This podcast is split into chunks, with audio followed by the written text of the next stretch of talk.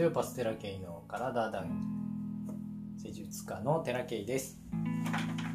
札幌元町でオステオパシー生態無セヒオステオパシーを営んでおります。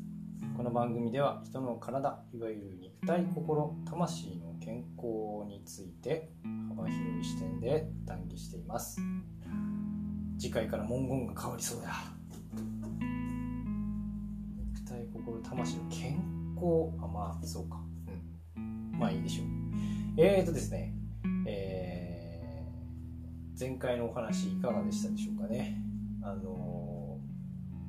ー、何も参考にしてないのでバーって言って多分文章自体は10分ぐらいでできちゃって録音も10分でできちゃってささって、えー、配信をしておりますけれども基本ノー編集なんで。もうね編集は大変なんかこう僕はこういうカットされた音声もあの聞きやすくて好きなんですけどこういう何ていうんですか間？本当ラジオみたいな感じで、えー、聞いてるのが好きなので僕自身が。だから間を大事にしてます。なので編集をしておりません。だから長くなっちゃうんですよね。本当は10分とかの方がいいんでしょうけど。あのまあいいです。えっ、ー、とですね今日のテーマはこれ後でつけたんですけどね文章を作ってからね、えー、天の道の参考書ということでえ壮大なテーマで話を進めていきたいんですけれども最近はいろんなことがちょっとありすぎてですね今更なんですけども僕自身のこの内側にあるものをちょっと抑えられなくなってきて、えー、ちょっとこう言葉がねマジかみたいな内容ももしかしたら出てくるかもしれない。施術家としてそれ言って大丈夫なの？みたいな話も出てくるかもしれないんですけどもう何て言うんでしょうね。あのどう思われても大丈夫なんで。あの僕が話せることって限られてるから、えーと、知識ももちろんそうなんですけどやっぱり前回お伝えしたように、えー、捉え方考え方、えー、僕の在り方自身がもうガラッと変わ変えさせられた。僕が勝手に変わったんですけど変えてもらったのでなんかもう僕にできるのはなんか知識を伝えるっていうかあ解釈を伝えるというかねそういうことしかできないなと思って知識を集めることはできないんですけどその書いてあるものをどう解釈するかっていうのって人それぞれ違うと思うんで、えーと、僕があの体のことに精通している人間がどう解釈するかっていうふうに捉えていった方が多分なんか価値が出るんじゃないかなと思います。で、えー、っとこの「天の道の参考書」ということで「天の道」って何何の話かっつったら、えー、っと老子と特教の教え読み方の中に「天の道」と「人の道」っていう表現が2つあるんですね。その話を含めてちょっとお伝えをしていきたいと思うんですけどあの振り切って伝えます多分。これこれ本当にねこのこの文章も10分ぐらいで多分書いてますね、はい、なので10分ぐらいで書いてるんですけど話はあのもっと長くなるかもしれないので、えー、時間がない方はここで退出してください。はい。でえっと一般的な生態のイメージ日本の方が求めてるイメージとかあの人に僕の話おそらく入っていかないと思うんですよ。でそういう人に向けてなんとか伝えようと思って録音しているとなんかねどういうふうに伝えたらいいかなって頭で考えちゃうことに気づいたんですよね。結構疲れるんですよ。だからもうもうこれ違うなっていうのにようやって気づきまして、えー、振り切って伝えます。でえっ、ー、となのでちょっとね早口になってるかも。ペラペラペラペラペラって喋ってるかもでで YouTube の配信を決めてからいろんな動画 YouTube の動画を見るようになったんですけど僕結構好きなのがあのカズレーザーさんのあの50点塾とか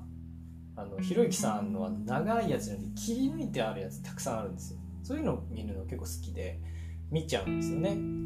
お二人とも頭の回転がめちゃめちゃ速い。あのもちろんあの大学もね卒業同志社大だっけあのカズレーザーさん芸人さんね。めちゃめちゃ頭いいんですよ2人とも。ひろゆきさんなんてねあの2チャンネルの創始者ですからどんだけどんだけのどんだけのプログラムを作ったんやって思うんですけどあのやっぱお二人の動画はね見ていて気持ちがいいんですよね。気持ちがいいしやっぱり実績のある人が話すとそれらしく聞こえるんですよ。ただその動画を見た時にねどうも僕自身なんかネガティブになってるなっていうことに今朝気づいてあ僕聞く内容はこれじゃないと。聞くんじゃないんだと思って感じさせられたんですよね。でなんでお二人に惹かれたのかっていうのをよくよく考えてみるとお二人ともあのそのなんて言うんだ意見そのものに価値もあるんですよ。もちろんあるんですよ。あの聞く人が聞けば。ただ僕はネガティブになっちゃったんであれ？と思ってじゃあ何に惹かれてるんだろうと思ったら生き方だったんですよね。そのお二人の生き方って結構似てるんですよ。あのなんていうの成り立ちが似てるんじゃないですよ。この瞬間の生き方っていうのがすごく似てて似てるっていうか多分共通だと思うんですけど同じだと思うんですけどめっちゃあの正論ぶつけてくるじゃないですか。ね論破がどうだとかって僕見てても何にも楽しくないですからこの論破の話は全く見ないんだけど気持ち悪くて。でそれはまあいいんですけどあなんちゅうの。僕その正論を聞いて自分がどうかって照らし合わせるとやっぱあのちょっとこう違うなって感じてネガティブになってたんですよ。だけど正論でグッと持ち上がる人もいればあそうだよなと。あそうそうそう。っつって自分の気がぐっとこう持ち上がる人もいれば正論で萎える人も結構いるんですよね。でどっちが正しいってこともないんですよ。ただの意見なんで。参考になるのはその人の意見じゃなくて僕はあのカズレーザーさんとひろゆきさんの生き方がものすごい参考書だなと思って。でえっと老子と仏教の教え読み方の中には人の道とはこういうもんだっていうふうに書いてあるんですよね。で別に文章をこう全く抜粋するわけじゃないんですけど意見ってね人の意見っていうのは時代時代で何が正しいかってものすごい変わるんですよ。法律も変わるし政治も変わるし、えー、時代によってはその戦争とか戦っていう風な時代になった時人を殺した分だけ称えられるような世の中じゃないですか。で後々になってあいつは犯罪者だみたいな風になって意見が変わっちゃうんですよね。それっても当たり前なんですよ。何が良くて何が悪いかっていうのはその全体の社会によって、え、変わっちゃうんですよね。女性があのあの社会参加してきた時代っていうのは今最近ですけどその昔はね女性っていうのは家にね家庭のことを守るもんだみたいな意見があってだどっちが正しいというふうに別にないじゃないですか。別に自由なんだけど本当は。だけど社会的になんかこうそれが正しいんだっていうふうになって、えー、抑圧されてきた人もたくさんいるんですよね。で女性が女性を愛することがダメだとか男性が男性を愛することはダメだとか。そういうなんていうか意見の正しさっていうのはその時代時代によって変化するわけですよ。でそれを老子は人の道って言ってるんですよね。もう一つ老子はもうもう一個道を説いてるんですよ。それが天の道だって言うんですね。で天の道が要は無意自然の道なんだと。だからその道に沿って生きるっていうことがどれだけ重要かっていうことを書いてあるんですけどこれ第一章なんで第一章からもう本質が書いてあるっていうふうにこの老子と仏教の読み方の中にはあ林間天来先生は伝えてるわけなんですよね。で一応81章あって81章バーって読んだ後にやっぱ一番最あのものすごい重要なのは第1章なんだっていうことを言っててまさに天の道って何ですかっていうことを一番最初に言ってるんですよね。でまあ無意自然に生きることと同義なんですよ。天の道っていうのは。そのこの天の道っていうのは変わることないんですよね。人間がどんな風に生きていけばいいのか生きていけば健康で、うんと、より幸福で生きられ楽しんで生きてこの世をあの天寿を全うできるのかっていう生き方が書いてあるんですけどこの天の道っていうのは変わることはありません。で僕がお二人を見ていて思うのはあこの二人は天の道を生きてんだっていうふうに思うんですよねあの二人ともねとにかく画集がないあの欲にまみれているように見えます？あの二人の。めちゃめちゃただただ楽しんでるだけじゃないですか。その自分がやれることを用いて、えー、人とコミュニティを作ったり人の意見に対して返信をしたりとかあ楽しく楽しく生きてるじゃないですか。ただただ自分の人生を楽しんでるわけなんですよ。だメンタルが強いとか弱いとかいう世界じゃないんです気にしてないんですその結果ねお金とか人がついてきているだけ。頭の回転が速いから頭で考えられることでお金を稼いでるのはもちろんそうですよ。技術ももちろんそうですよ。それって持ってるものじゃないですか。それぞれに持ってるものってあるはずなんですよ。だけどなんかそれじゃダメだとかそれではあのお金が稼げないとかなんかこうずんずんずん抑圧されてる人たちがたくさんいるんですよね。でこんな2人でもなんか以前にも何度も言いましたけれど人生に意味はないって言ってるんですよ。えあそうなんだって思うんですけどあの以前僕はあってもなくてもどちらでもいいっていう話をしたと思うんですよね。人生に意味があるっていうふうに思ってるのは別にあの人生に意味があると思いたいっていう画集なわけなんですよ。別に意味があると思ってもいいんですよ。思ってもいいんだけどそこにしがみつく必要が全くないんですよね。意味がない人生を歩みたくないわけですよそういう人は。怖いんですよ。意味がない人生が怖いんですだから意味を作ろうとするんですよね。それってえっ、とある種の画集なわけなんですよ。その掴んでいるものを話せないんですよなかなか人間って。で人間がその合衆っていうものをほほかしてほかしてってやってると一見ね地に足がつかないような感じがこれでいいんだろうかって思う時があるんですよね。僕がそうだったんで僕はこのプロセスを踏んでますしまだまだもしか見えないところでもしかしたら合衆があるんじゃないかな特に家族的なことに関してはまだね合衆があるしあ放っておけないところはあるんですよねそれはやっぱ徐々に徐々にだしゆっくりゆっくりと思ってるんですけどあ今までね常識とか道徳とかにもとらわれ続けてこれが正しいっていう生き方を僕はしてきたわけですよ。誰かの意見にね知らず知らずのうちにはうちにはまっちゃってたわけなんですよね。これがいいこれが正しいんだ。って僕じゃなくなっていくんですよ。どんどんどんどん。でそうしていくとこれが正しいっていうものがもうズンって中に入っちゃうとそれを一回手放す手放すのがものすごい大変なんですよね。結構気づかないんで自分がそれが正しいと思い込んでるのを気づけないからとても何て言うかこうかたくなになっちゃうんですよ。いやそうじゃないみたいな。こうなんだみたいな。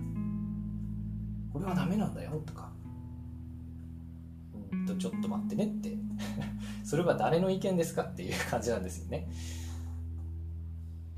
だからその逆に言えばですよその論理にその正しいという論理にしがみついている方が人生に意味を見いだしやすいから安心なんですよね自分にとっては。これね聞いてる人腹立つ人いるんじゃないかなあのいいけどで常識とか道徳っていうのはあこれは参考にしてる基本的には老子の特許ですけどもあ常識とか道徳っていうのは犯罪とか謀反を阻止するためにはものすごい強力なあ経典なんですよね。教えなわけですよ。こうしてはいけません。こうするべきですっていうのはあものすごいこう抑止抑止力になるんですよね。日本って結構そういう考えがものすごい強いじゃないですか。でもですよこの抑止の効果に当てはまる人ってどれだけいます？ほとんどいないと僕は思っていて多くの人間は常識とか道徳なくても犯罪や謀反なんて起こさないんですよ基本的には。だけどあそれをねちっちゃい頃からこうしなさい。これはダメって教えられてるとあこれはダメなんだって頭で取ろうとしても中にいっぱいいるんですよね。見えない潜在意識レベルでこの常識とか道徳にものすごくガチガチに縛られてる人たちがたくさんいるんですよ。だから何かをやろうとしても私にはできないってこれやっちゃいけないっていうふうに思っちゃうんですよね。だからこれ全部僕がそうだったから言ってます。で確かに抑止力として規範っていうのはものすごい重要なんですけどあの本来であればですよ人間の人生個人の人生を抑圧するほど抑圧するほどの効力って持たないはずですよね。あのはみ出そうとする人には抑止は働くけれども基本的にはみ出さない人の方が多いんですよ。もうなのにそれを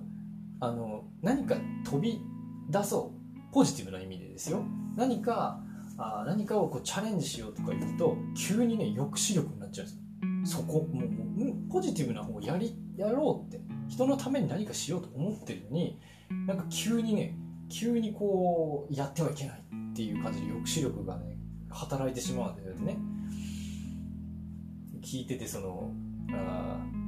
なんとなくその感覚がね感じられてる人は分かる分かるって思うかもしれません。もうだから無意識化で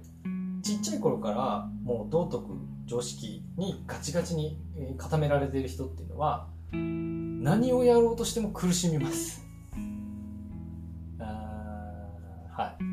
めちゃめちゃ苦しむと思います。でお二人の生き方はまさに天の道だと思うんです僕はね。一見そのおいおいっていうようなこと喋ったりとかめちゃめちゃぶっ飛んでるように見えるじゃないですか。であれが無意自然の生き方なんですよ。だから批判もめちゃめちゃ浴びてるんですよあの二人。批判も浴びてるけど批判を全く気にしてないじゃないですか。だって自分がそう言いたいから言ってるだけなんですよ。これってめちゃめちゃ自然な生き方で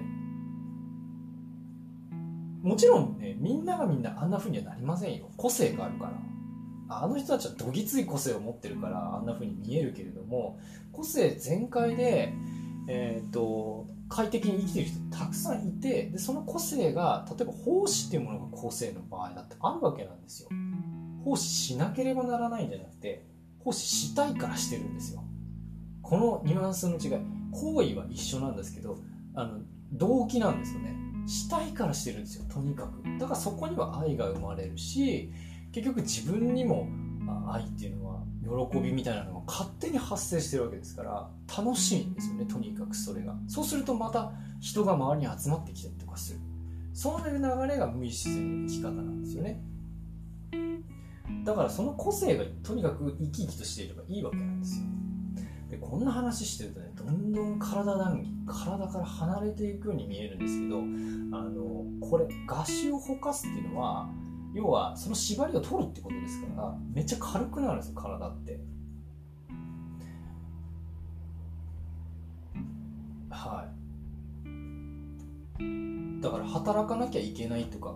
て言って働いている人たちってたくさんいるじゃないですか。でも働かないと確かにお金を稼げないと。でも働かなきゃいけないって思う必要ないですよね。そこをポコンって外れてあ楽しく働けるなっていうふうになったらなんか体軽くなるように思いません？なんとなく。なんとなくですよ。感覚的にですよ。それくらい心っていうものがどれだけ体に影響しているのかっていうのはもうオステオパシーの世界でも圧倒的に知り尽くされていることでもあるんですよ。感情との関連性はね。すごいたくさんあるんですよね。もう東洋医学でめちゃめちゃ言われてる話で。でも見えない部分でそのがんじがらめになっているものはあの見えないんですよ。して本人も分かんないんですよね。だから気づいたらほかす気づいて自分はこういうのに固められてたなっていうのをほかしていくことによって体の抑圧がどんどん取れていくんですよね。いっぱいあると思います。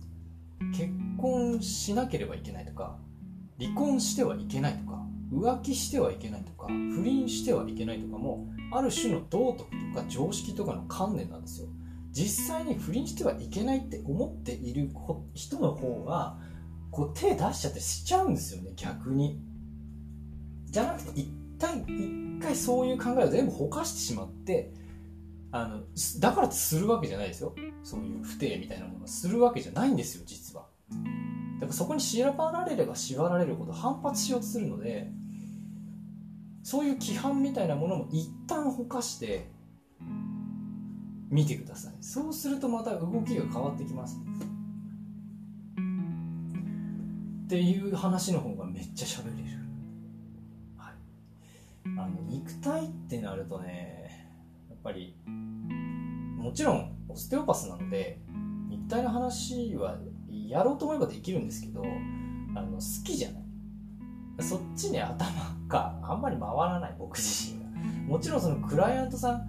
の結果次第でね肉体の話をさせていただくこともあるかもしれませんがあのそんなたくさんないからね肉体が原因で肉体が変化するって。そんなこそっちよりもよっぽど心の方が体に変化出すから。だから基本的には心と魂の話に、ね終始すると。思いますそんなことを今回気づかせていただきました。怒涛に喋っちゃったけど。あのこんなこんな感じです。普段。普段の頭の中。の話したいこと。はい。以上。あうわ20分かこんな感じで今日の談義はここまでです。ご視聴ありがとうございました。人生のお役に立てていただけたら光栄です。毎朝8時に配信しておりますので、お時間ある時にぜひお聴きください。またね。